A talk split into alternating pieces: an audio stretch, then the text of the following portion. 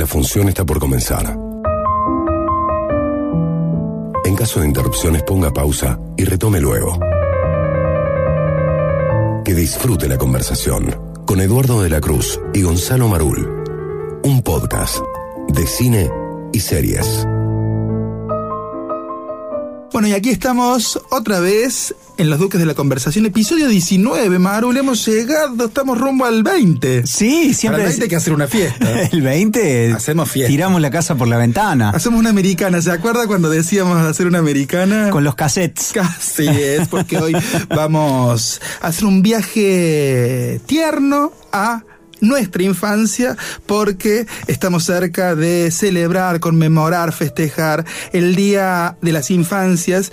El Día del Niño se llamaba antes, ahora es de la niñez o de las infancias. Hoy vamos a recordar, vamos a volver a pasar por el corazón. Realizamos un vuelo imaginario al pasado. La infancia decide, dijo alguna vez Deleuze. Y en este juego vuelo imaginario viajamos a esos años en donde el cine, leer o ver televisión eran un ritual propio de nuestro despertar al mundo, donde comenzamos a entrenar esa mirada capaz de maravillarse, de sorprenderse. Esa mente que se incendiaba de curiosidad. La imaginación, plebeyo, es el nervio de la vida. Y la entrenamos desde nuestra más tierna edad. Hoy vamos hacia allí, a la infancia. Hoy vamos, plebeyo. Hoy, teléfono, mi casa.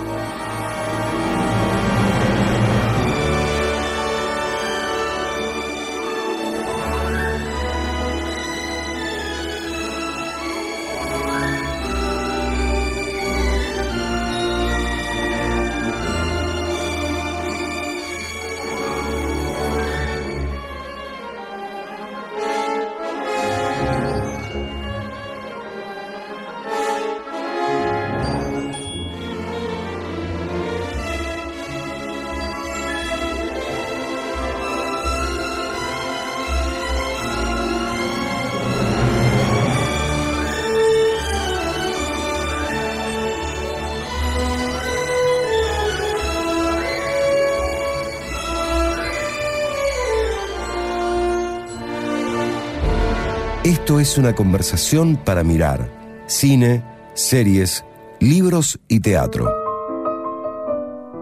Bueno, y aquí estamos, después de ir de haber transitado una galaxia el episodio pasado intensa, apasionada, vamos a seguir apasionados, pero vamos a volver el tiempo atrás. Era apretar el botón en la, pa- el, el pasacassette, ¿se acuerda de eso, Sí. no? Rebobinar, el rewind. Sí, o si no, la, la virome. La virome. y vamos a andar un poco por estos recuerdos, porque no hay que dejar de ser nunca, nunca niños. Entonces, como estamos cerca de este día de las infancias, de la niñez, vamos a, a recorrer películas, en este caso películas, que hablan sobre infancias, que hablan sobre niños, niñas, niñeces, si lo podemos decir en plural, que nos dejan alguna enseñanza y que fundamentalmente se interrogan sobre el estado actual de los niños, de las niñas, de los niños, porque me parece que el cine, a diferencia de otros, eh, de otros lugares, trata de mostrar lo que sucede con los niños o con las infancias. Lo hemos visto a lo largo de los lugares donde hemos recorrido, que siempre hay películas donde están los niños o donde están los infantes como espectadores viendo una realidad que no es grata, digamos. Entonces la idea es recorrer un poquito un poquito por esos lugares. Iba al cine cuando era chico, lo llevaba, mamá, papá, al cine, iba solo, iba con los hermanos.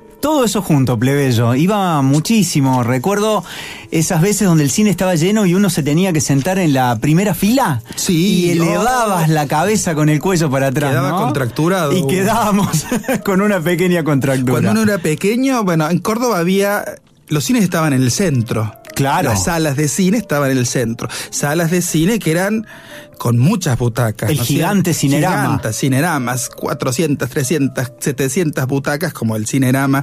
Y era como una, era la salida, uno se empilchaba, la pilcha dominguera, o sea, era la salida semanal, ¿no es cierto? Ir al cine. Y había que enganchar cada tanto la película que uno te pudiera ver acompañado siempre de algún adulto, ¿no es Era cierto? todo un acontecimiento. Yo recuerdo a Dirty Dancing no me dejaron entrar. ¿No? Era muy chico y en la puerta me frenaron. Yo tengo un recuerdo de Gandhi Gandhi Sí. en el Cinerama. Wow. Era chiquito, que le entendí poco y nada, Poco y porque era nada. larga, larga. Y después una experiencia, no sé si usted eh, lo hizo, los que estamos hablando de los que habitamos, Córdoba, capital. La experiencia del autocine, ¿la hizo? Vio Sí. que ahora en la pandemia se volvió a tener de moda el tema de ver cine desde el auto. Hice la del autocine. Fue- no película tengo, viste no en el tengo autocine? recuerdo exacto de la, de ¿No la sabés? película, ¿vos sabés? ¿Iban todos? ¿La familia Eh, completa? no, no, se iba desarmando, íbamos por partes. No, porque recordemos que los Marul son como una.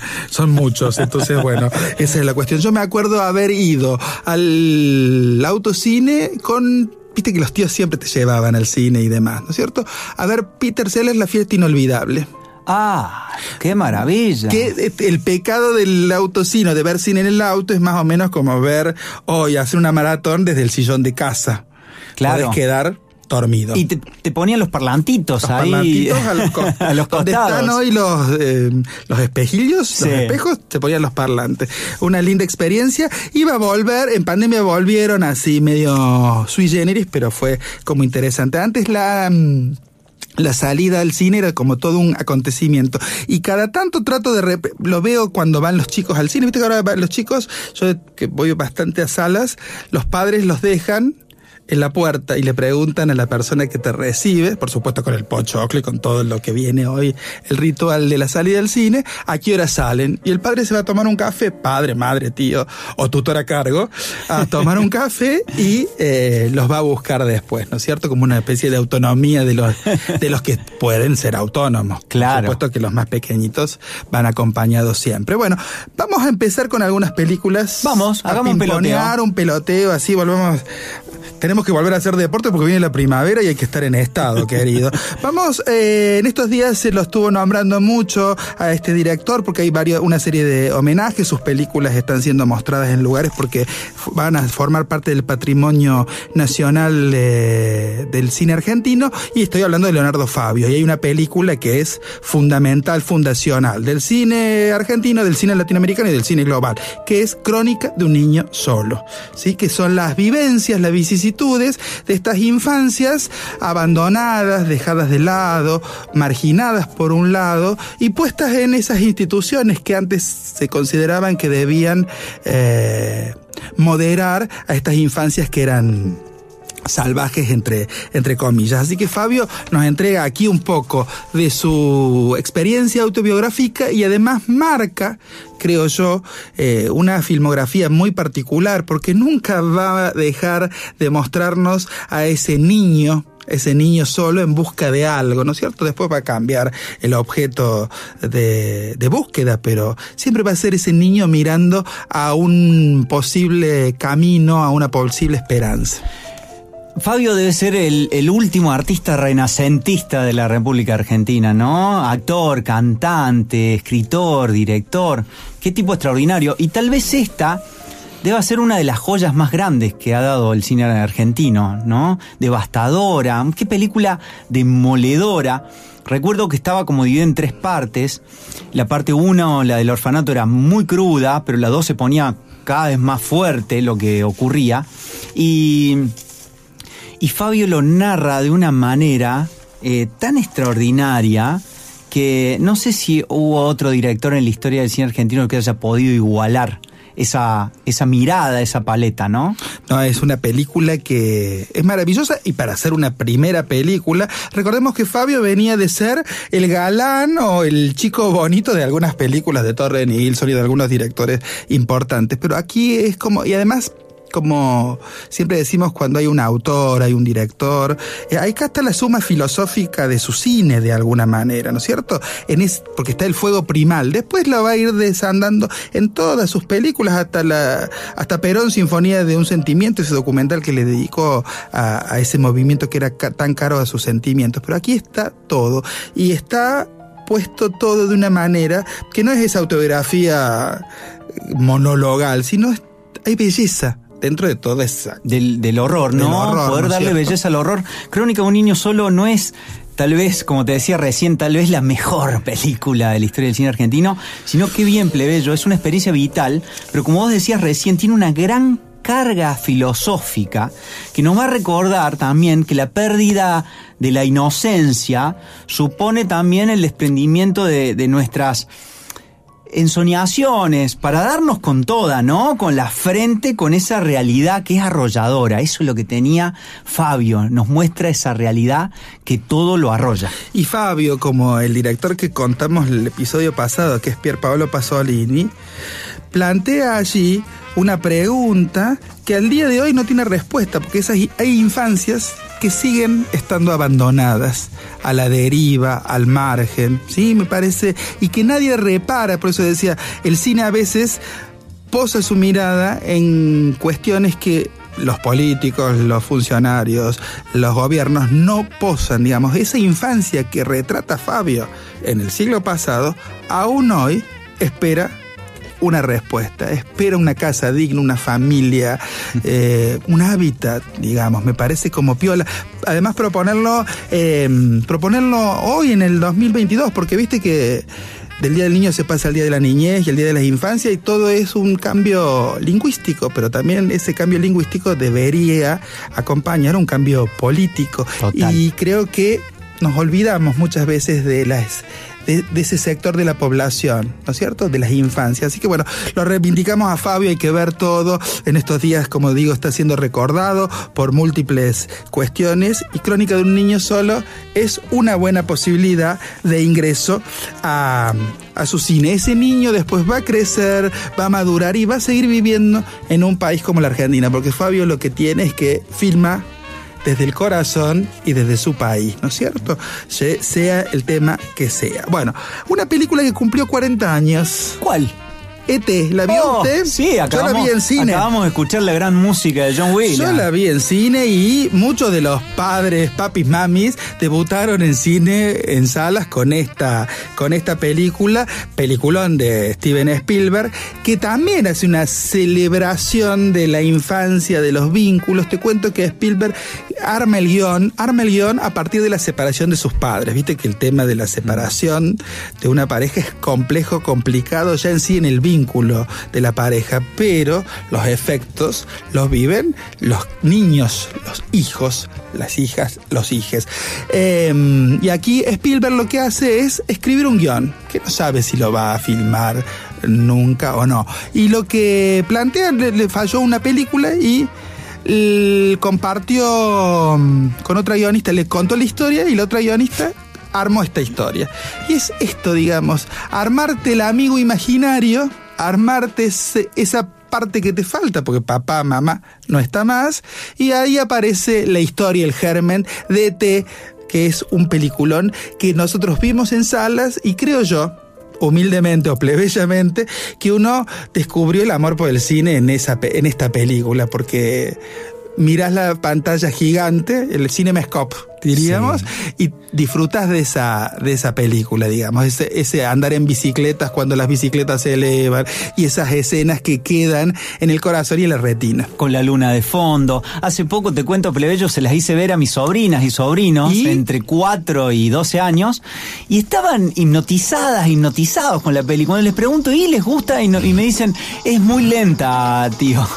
¿Cómo ha cambiado? ¿Cómo se ha licuado el ojo, no? Estaban hipnotizadas, hipnotizados. O sea, no le sacaron el ojo a la película y yo creo que les gustó mucho, pero les parecía lenta. Qué increíble eso también en el avance de lo que está pasando en el ojo eh, de las infancias hoy también. Bueno, Spielberg además de esta película alimentó nuestra educación sentimental de pequeños. Sus grandes películas nos hicieron espectadores de cine. Hoy sus películas, sus primeras películas, todas sus películas, pero sus primeras, un tiburón, digamos. Oh. No podría no ser vista en cine.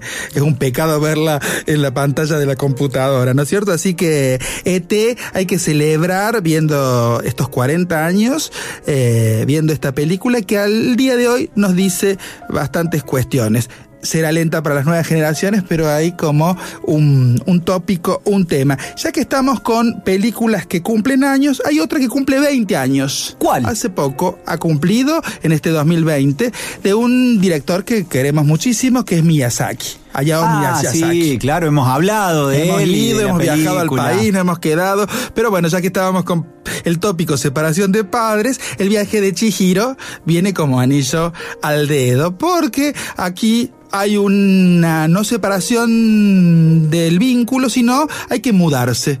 Y la niña en cuestión no quiere, no acepta. Viste que los chicos no aceptan las cuestiones. Viste cuando sos pequeño que no aceptas la decisión de tus padres y hay como una especie de batalla consciente e inconsciente con tus padres. Que cuando somos, cuando estamos eh, piloteando los 50, lo resolvemos hablando con nuestros padres, pero no lo resolvimos en ese momento. Entonces, hay que ir de una casa a la otra, no me quiero mudar. Y bueno, hay un túnel, un puente que me va a trasladar a un mundo imaginario. Y ahí Miyazaki nos sumerge a toda la tradición milenaria o a toda la tradición del Japón milenario, con toda la imaginación posible. Que eso sucede habitualmente cuando somos pequeños y no queremos hacer las cosas y nos creamos eh, o el amigo imaginario con Spielberg en e y aquí hay un mundo que eh, tiene que ver con la imaginación, con la fantasía, con todo lo que habita en nuestra conciencia o no. Así que el viaje de Chihiro me parece que es una buena película para comentarla aquí. Fundamental, además un plan familiar como ET, ¿no? Esas películas que vos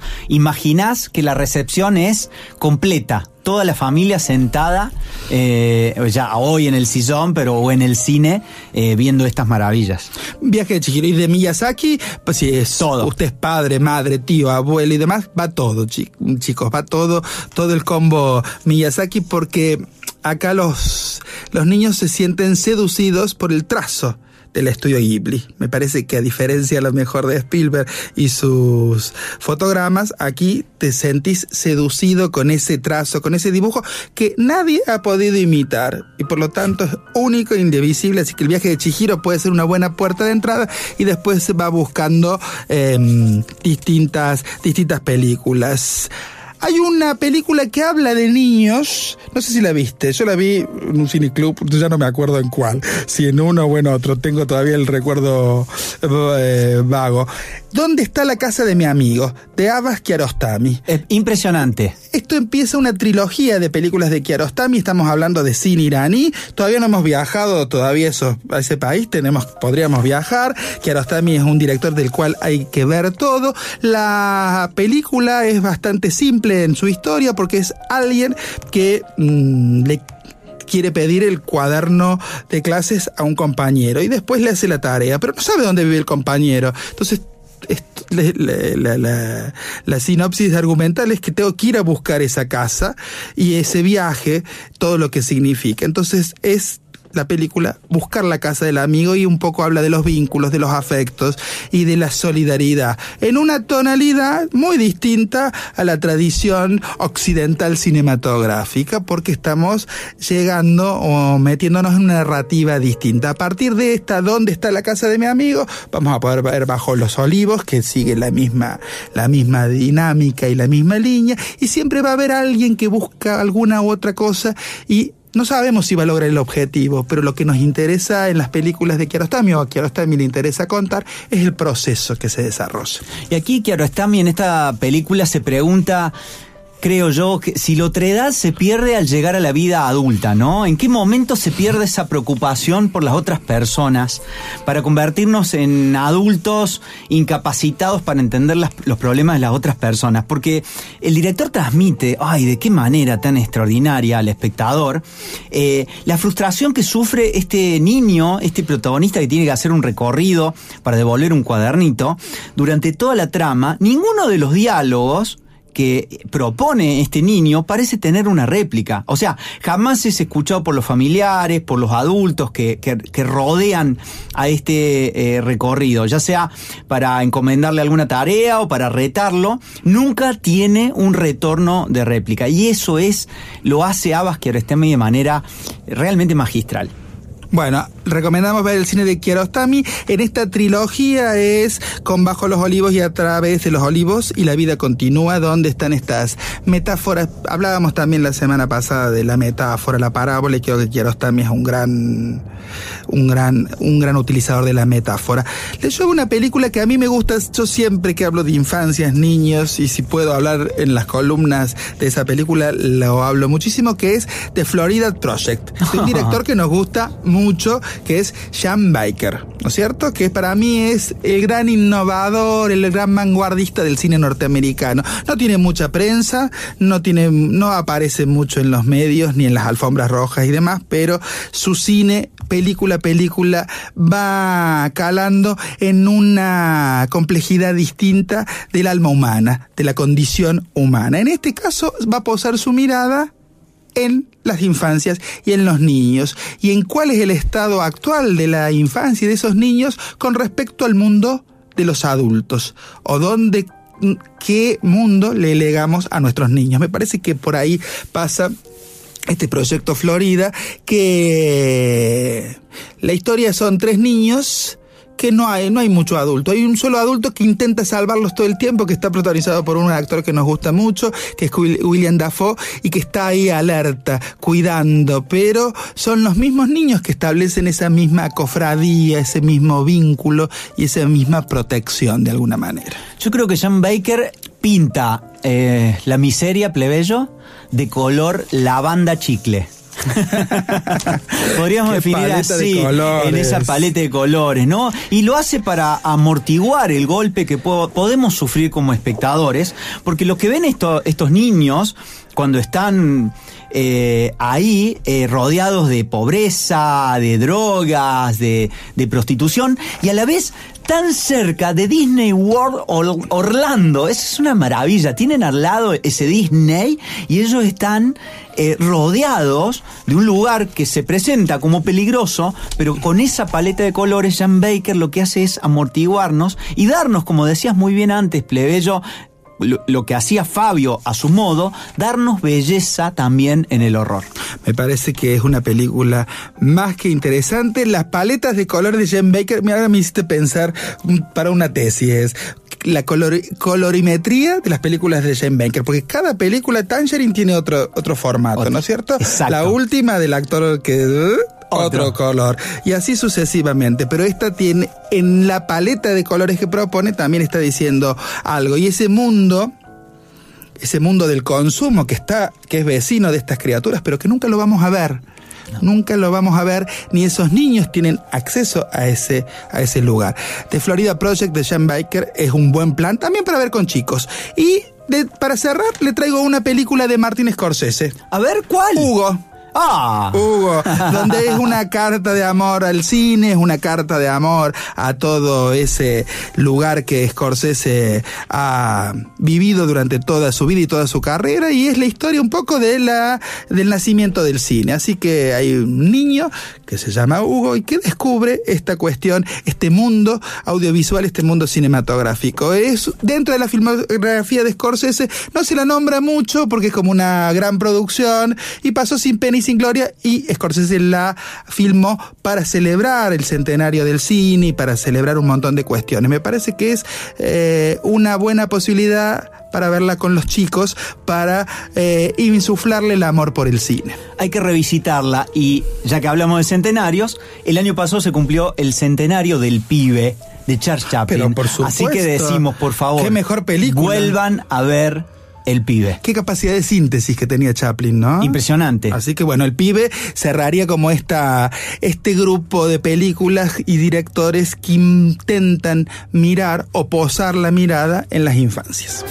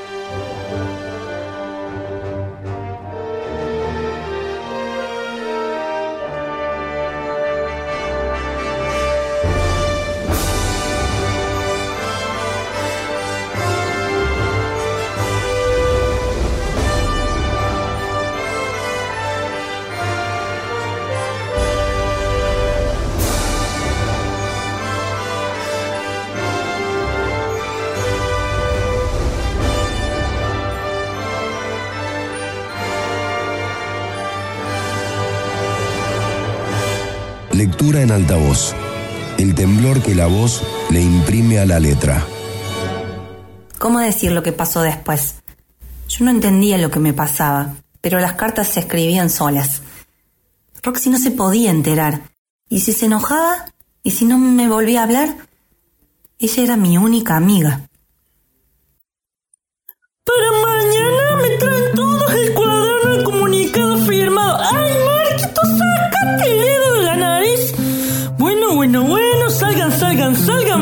salir, que tengan un hermoso día. Pues no, Valentina, vos quédate, quiero hablar con vos. ¡Ay, no! ¡Corran! Mira, Valentina, vos sabés que yo te quiero mucho, soy una gran alumna, pero algo te está pasando, mamita. Estuviste todas las clases de la semana pasada en otro lado. No sé dónde, no sé con quién, pero conmigo acá la señora Norma no estuviste. Todas las clases haciendo dibujitos. A ver qué son esos dibujos, qué son. Cartas, corazones. Ay, no, ya sé, ya me dado cuenta. Te está gustando muchachito de acá, ¿sí? No, no, no, no, no me digas nada, yo me he dado cuenta, yo soy muy intuitiva. Intuición de maestra, mira, ¿te gusta? ¿Te gusta? ¿Te gusta?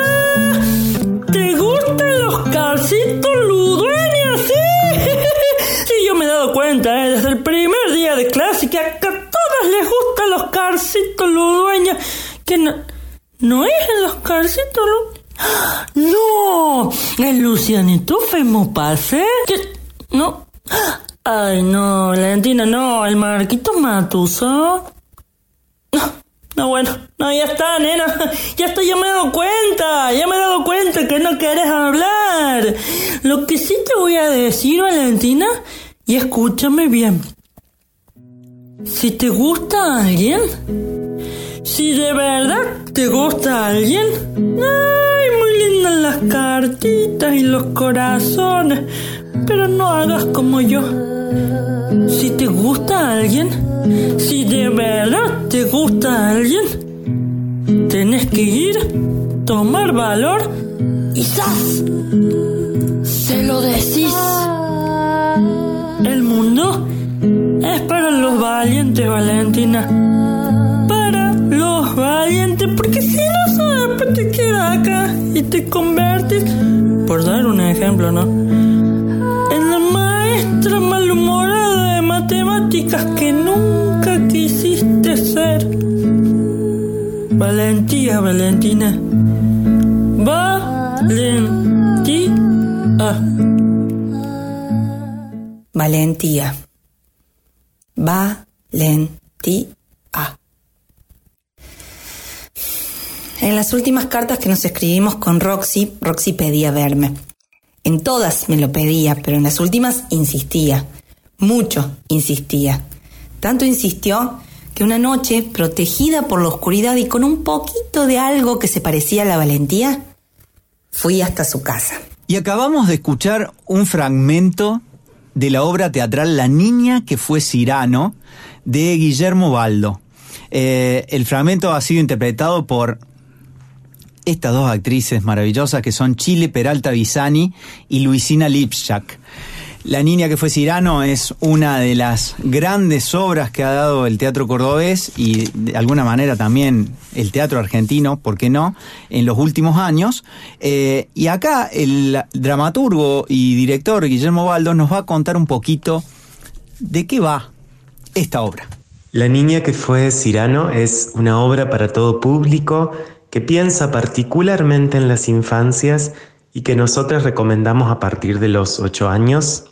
Es una obra que surge de una indagación sobre la disidencia sexual y problemáticas de género en el teatro para niñas, abordando una posible infancia disidente que no se encuentre atravesada por la norma heterosexual. Cuenta la historia de Valentina, una mujer adulta que reconstruye su propia infancia y en ese reconstruirse a ella misma se recuerda como una niña que era niña y a veces también era niño. Y recuerda también la primera vez que sintió algo que se parecía a lo que le dijeron que era el amor o estar enamorada. Y lo sentía por una nueva vecinita que se mudó al barrio, que también era su mejor amiga. La obra tiene un coqueteo intertextual con el Cirano de Bergerac, ya que nuestra protagonista, Valentina, comienza a intercambiar cartas de amor con esta nueva vecinita, pero firmando como un varón, haciéndose pasar por un supuesto primo. Entonces, Valentina sobre el final de la obra se pregunta, como también se pregunta el Cirano, ¿de quién gusta Roxanne? ¿De las cartas que escribe o de lo que piensa que es Cristian? Es una obra que sueña con infancias libres, con infancias que puedan desplegarse en todas, todas, todas sus diversidades.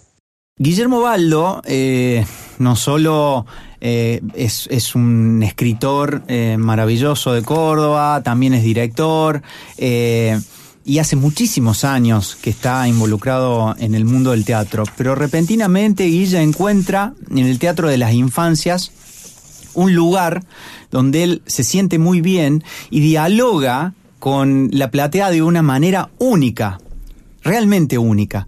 Por eso también nos interesa saber cómo Guille llegó a incursionar en este teatro para las infancias. Hola, soy Guillermo Baldo, director de teatro, dramaturgo y actor de la ciudad de Córdoba. Y desde hace unos años eh, comencé a indagar en el teatro para las niñeces y adolescencias.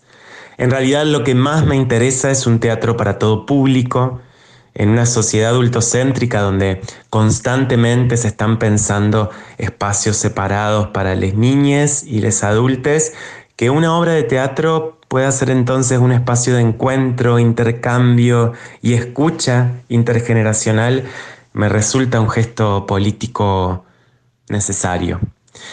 Este viaje lo comencé cuando llegaron mis seis sobrines a este mundo y yo comencé a alertar con, mayor profundidad sobre la cantidad de realidades, existencias y problemáticas invisibilizadas, postergadas o, o con poca presencia en el teatro para este público. Y bueno, eso obviamente me conectó directamente con mi propia infancia y sobre todo aquellas posibilidades que no se me mostraron en su momento. Esa fue la puerta de entrada, lo, temático. Pero apenas pasé esa puerta me fui encontrando con que no solo era el qué, sino también y fundamentalmente los cómo, la manera, la forma, los procedimientos, la articulación de los lenguajes. En los procedimientos de, puesta en escena actorales, escénicos, dramatúrgicos, etc., es donde creo que muchas veces el adultocentrismo opera con mayor virulencia. Y es ahí a donde me viene interesando indagar desde la escritura y también desde la dirección de escena.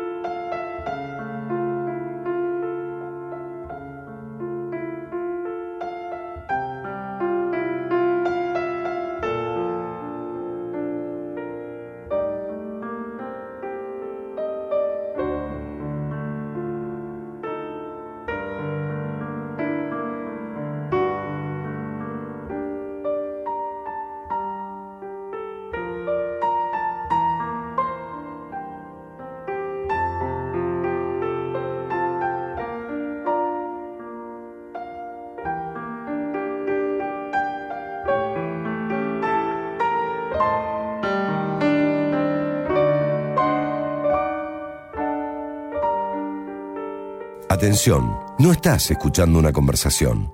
Estás escuchando la conversación. Eduardo de la Cruz y Gonzalo Marul dialogan sobre pasiones.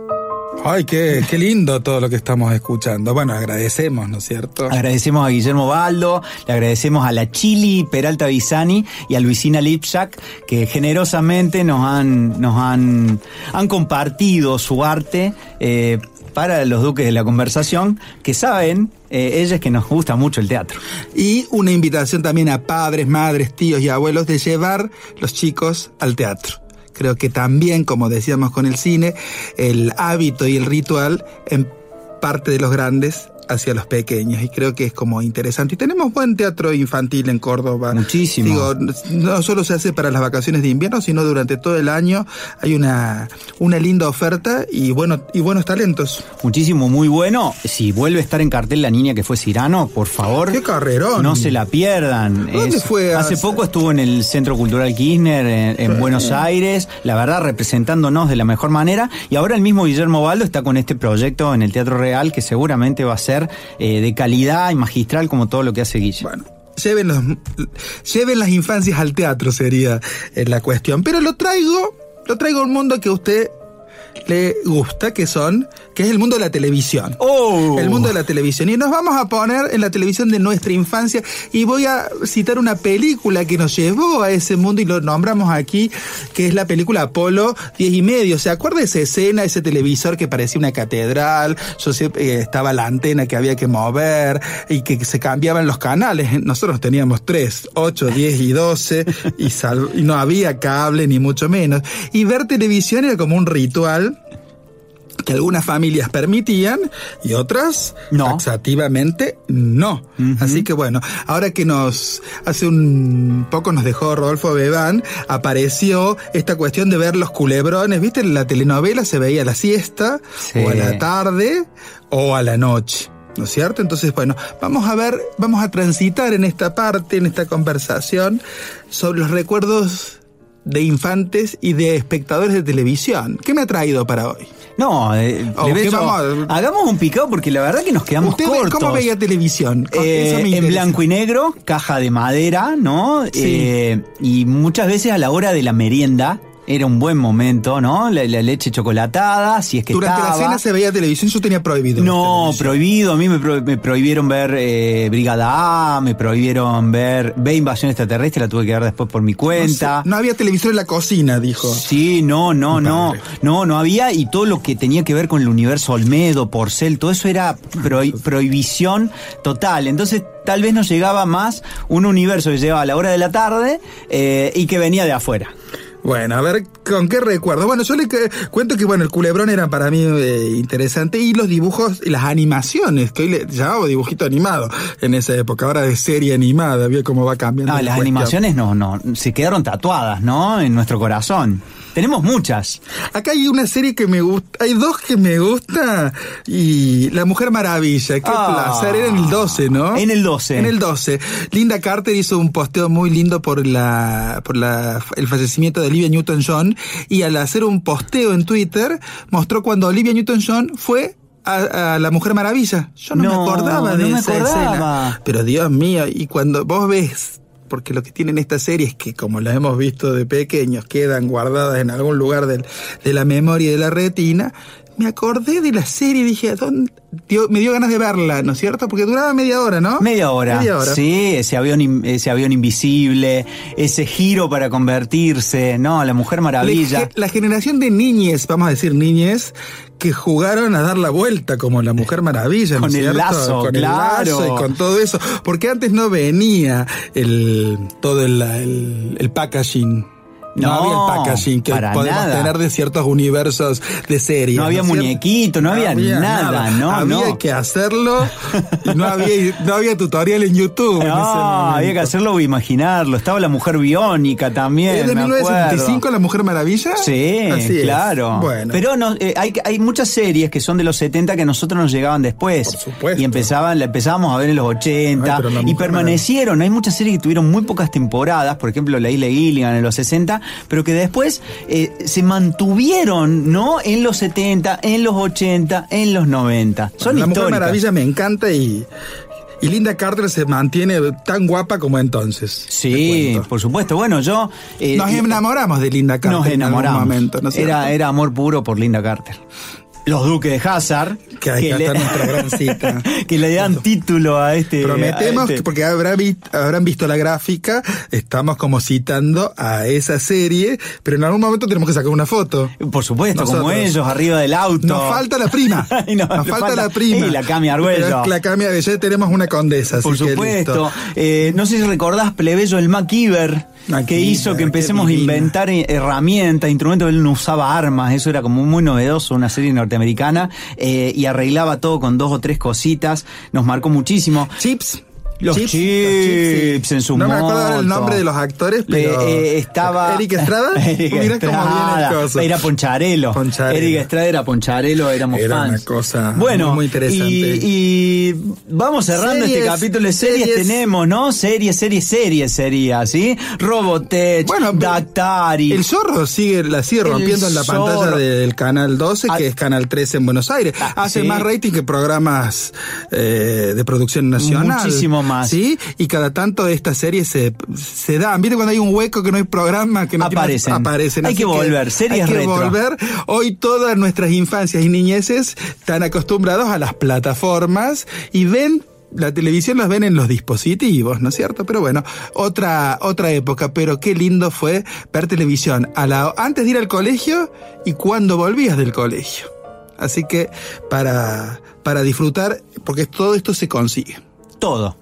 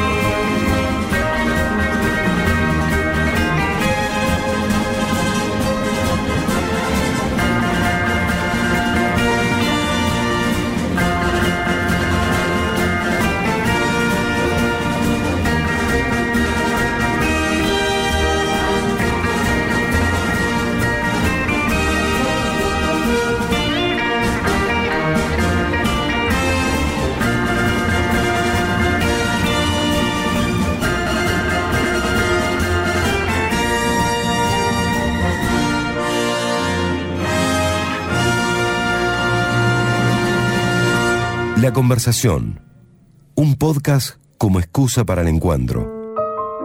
Y bueno, estamos en la librería y como dijimos en el cine, en el teatro, nada mejor que para estos días donde se celebran, se festejan y se conmemoran las infancias, de comprar un libro y llevarlo a los más pequeños de la casa, ¿sí? Y llevarnos uno para nosotros, porque el hábito de la lectura se construye, se empieza a tramar desde la pequeña infancia, creo yo, ¿no es cierto? Entonces me parece piola eh, tener eso e instar e instar a los adultos a llevar un libro en la casa. Hemos estado escuchando y vemos publicidades de cuánto sale un juguete súper poderoso o un dispositivo eh, que le llamamos celular y a veces los libros son mucho más económicos y son mucho más sustanciosos. Tenemos tres libritos, he traído aquí y... eh, tenemos nuestra condesa sonora, ¿lo puedo decir condesa sonora? Camila Argüello, que también se incorpora,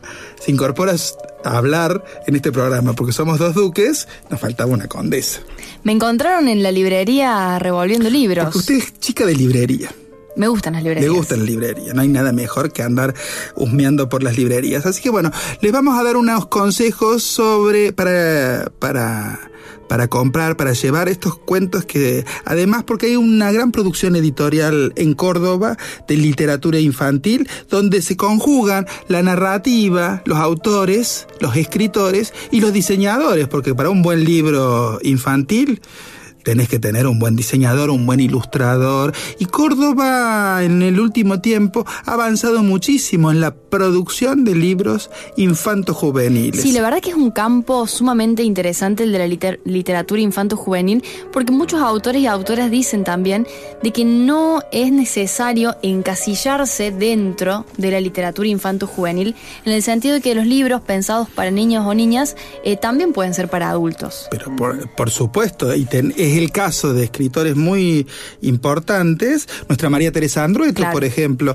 eh, María Elena Walsh. María Elena Walsh, que han escrito paralelamente historias para niños, adolescentes y literatura infanto-juvenil y también historias para, para adultos, digamos. Y hay gente que eh, pendula entre una y otra, que debe ser súper interesante para el mundo del artista, ¿no es cierto? Pendular entre historias distintas, porque lo que cambia aquí es el público, porque la historia puede ser a lo mejor el disparador el mismo. Así Sí, que- además no subestimar a los niños, ¿no? Eh, diciendo nada. esto es para niños, sino que, bueno, a ampliar los horizontes y que... El otro día no me tocó estar en un cumpleaños infanto, juvenil, como digo yo, y los niños están acostumbrados a tomar el libro. a- es más, había- si alguien llevaba un regalo para una niña pequeña, un libro. Me pareció maravilloso esa, esa cuestión y, como decía, el tema del hábito y de encontrar en una librería este lugar. Así que hay que visitar las librerías e ir a la parte de literatura infanto-juvenil. No sé si les pasa a ustedes, pero yo a veces cada tanto voy a una librería y me llevo un librito y es para consumo personal, digamos, ¿no es cierto? Porque no hay nada más lindo que abrir el libro y volver a esa... Uno, yo leí en la cama, por ejemplo. ¿Usted cu- cuando, cuando era chica, cuán- dónde leía? También antes de irme a dormir. Antes de irte a dormir era como un ritual que te lo te lo, te lo practi- practicabas con tus padres primero y después solo, así que está como piola. Hay unos libritos de Dubín que nos trajeron y nos eh, alcanzaron, así que me parece piola decir, hay que un libro que es una obra de arte, El llamado de Flor Canelliro, dije bien el nombre. Flor Canelliro, exactamente. Ella es ilustradora, es una artista gráfica eh, que reside ahora en el sur de nuestro, de nuestro país. Y este libro, El llamado, es una preciosura. Una preciosura. Usted me lo, me lo recomendó el año pasado. Sí. Lo compré y se lo regalé a mi sobrina mayor. Qué bien, qué regalo. encantó. Y es realmente que me dolió regalárselo porque me lo hubiera dejado, porque a mí me gusta tener estos, eh, porque son objetos, Objetos, de arte. Libro arte se llama en algún punto y me parece piolísimo porque a partir de las imágenes, estamos hablando de cine, de televisión y de series, uno puede ver una historia determinada. Y lo lindo cuando lo lee con los, con los infantes de la casa es lo que imaginan a partir de la ilustración Exactamente. Esa, esa semiosis infinita que decimos nosotros grandes, ellos la tienen tan practicada, tan desmenuzada, así que me, me parece interesantísimo. Se llama El llamado, la contratapa dice, el cielo rugió, los guardianes despertaron de su profundo sueño, el águila arrastró la tormenta de los dioses furiosos, el gran oso, como un fantasma helado, acarició el bosque herido. Bueno, muchos niños y niñas pueden haberse encontrado con este libro porque forma parte del Plan Nacional de Lectura. Entonces está en muchos colegios. Ahí está, bueno, entonces, eso se lo vamos a lle- se lo vamos a mandar, se lo vamos a regalar al niño Marul. Sí, se lo vamos a regalar al niño Marul porque además es una reinterpretación de eh, La Caperucita Roja, que es una Caperucita Roja, eh, bueno, inspirada en otras latitudes y con otras problemáticas que se acercan más a, el- a la cuestión socioambiental. Eh, es precioso.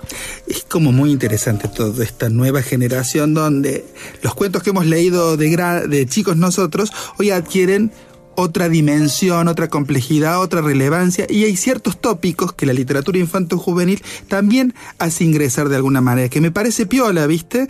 Que lo que ingresen Sí, resignificarlos. resignificarlo. El misterio de la casa grande, este me lo dejo para mí, chicos. ¿eh? Yo les voy avisando ya.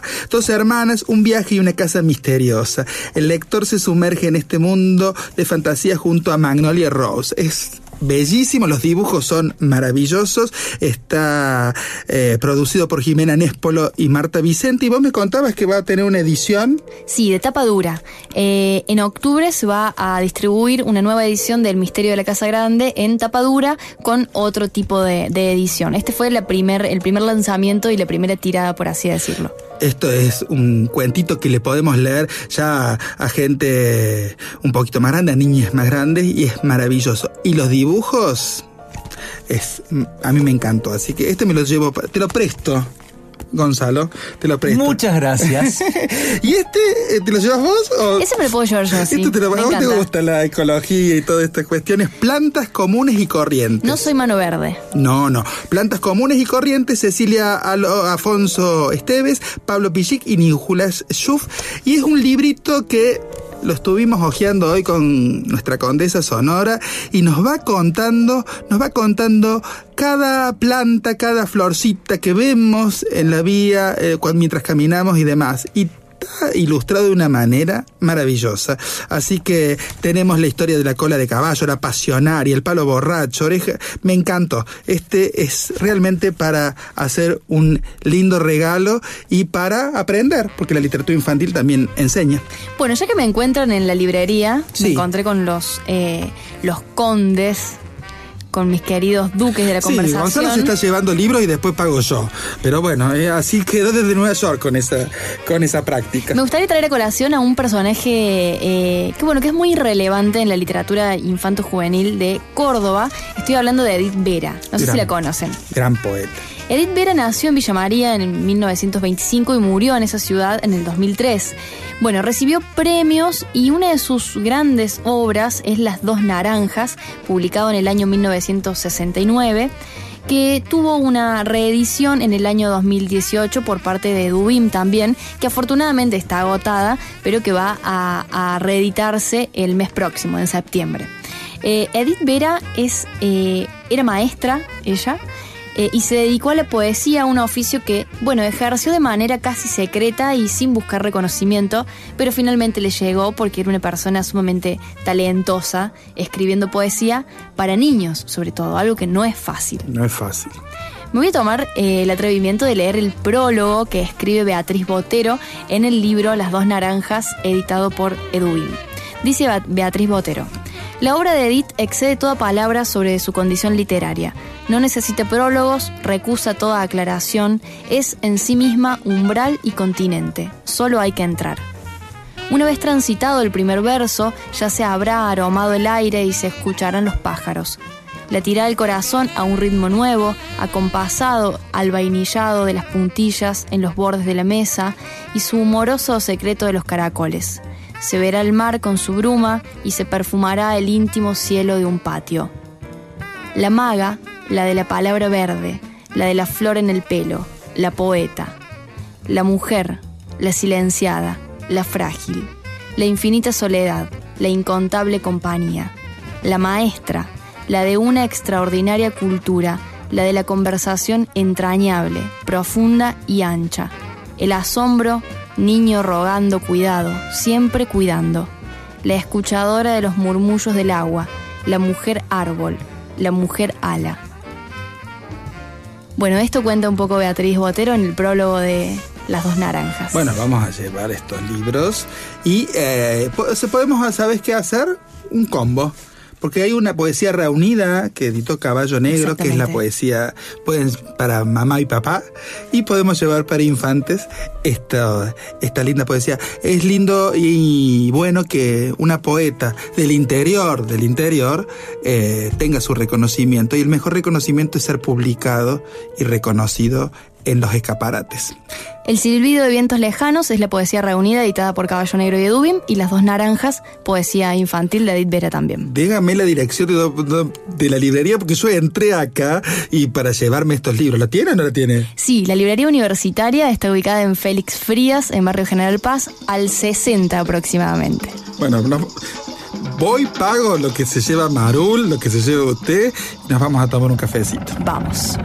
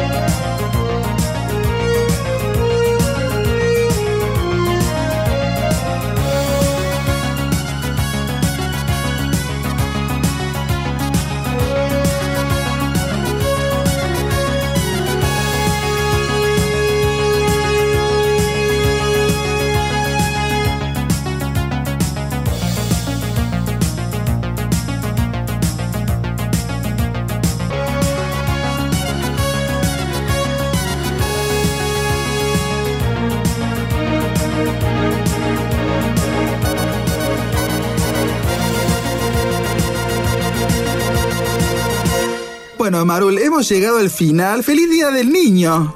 Gracias. Viste que ahora antes era el Día del Niño y ahora se dejó de decir porque hay que decir infancias, niñas, que me parece correcto y demás, pero estábamos acostumbrados a decirnos Feliz Día del Niño. Yo le regalé un libro. Un libro precioso. Usted, y usted me regaló un momento maravilloso también. así Uno que- de Star Wars, del Sí. universo de Star Wars. Me encantó porque fue cinematográfico, así que les agradezco. Tenemos que dar saludos. Primero que todo, gracias a todas las personas que eh, nos mandan por nuestras redes, que están escuchando el programa mientras van a un lugar y nos mandan la foto del auto con la sintonía y los comentarios que nos van llegando, porque como, somos un podcast, nos salimos en vivo y en directo y está bueno esa, esa recepción. A todos esos oyentes que vamos, a esa audiencia que vamos encontrando paso a paso y que nos dicen cosas lindas o buenos comentarios, fundamentalmente que se divierten escuchándonos y que van anotando todo lo que vamos diciendo, si pueden, porque vamos, hablamos bastante rápido, y eh, se ponen a disfrutar de las pelis, de las series, del teatro. Me han elogiado mucho la música. Qué Así bueno. que- Bien, DJ bueno. Marul hoy, 2023. hoy tenemos música de, de estas películas que hemos hablado. y- 2023. Agradecemos a la gente del Instituto Italiano de Cultura que ha subido a sus redes el episodio anterior y nos ha agradecido eh, la difusión de este ciclo que está, está funcionando en el Hugo del Carril. Así que muchísimas gracias porque no hay nada que agradecer. Nosotros lo hacemos con amor, cariño y pasión pasoliniana, pero agradecemos a, a la gente bonita que está haciendo cosas y que sigan los éxitos. Por mi parte, un gracias muy grande a Guillermo Baldo por su generosidad, por, por realmente por ser una persona tan cálida y por haberse entregado a jugar en este programa, en este podcast con nosotros y obviamente a la Chili Peralta Bisani, a Luisina Lipchak y a todo ese elenco de la niña que fue Cirano, que es muy grande, que tiene una de las iluminadoras más extraordinarias que tiene Córdoba, que tiene una de las escenógrafas, que también es actriz, también la Agos Barbarini, también eh, maravilloso, así que gracias la niña que fue Cirano por eh, acompañarnos eh, en esta cálida noche. Y nos tenemos que ir. Nos vamos. ¿Sí? Volvemos en el episodio 20 y yo quiero que festejemos y que tengamos música y demás y que disfrutemos, que disfrutemos de este día de las infancias y que nunca dejemos de alimentar a ese niño que fuimos y que seguimos siendo.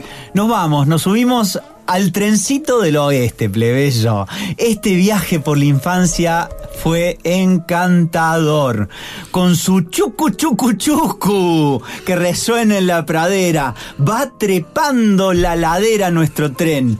Su silbato espantabacas, su ruidito de matraca, sus vagones de hojalata de sartén, galopando por las vías, entre brincos de alegría, se dirige resoplando a la estación. A su paso los que se le han encariñado, le hacen coro repitiendo su canción. El trencito del oeste va corriendo por el riel, escribiendo con el humo en un cielo de papel, escribiendo con el humo en un cielo de papel, escribiendo con el humo, plebeyo, en un cielo de papel. Hasta la semana que viene.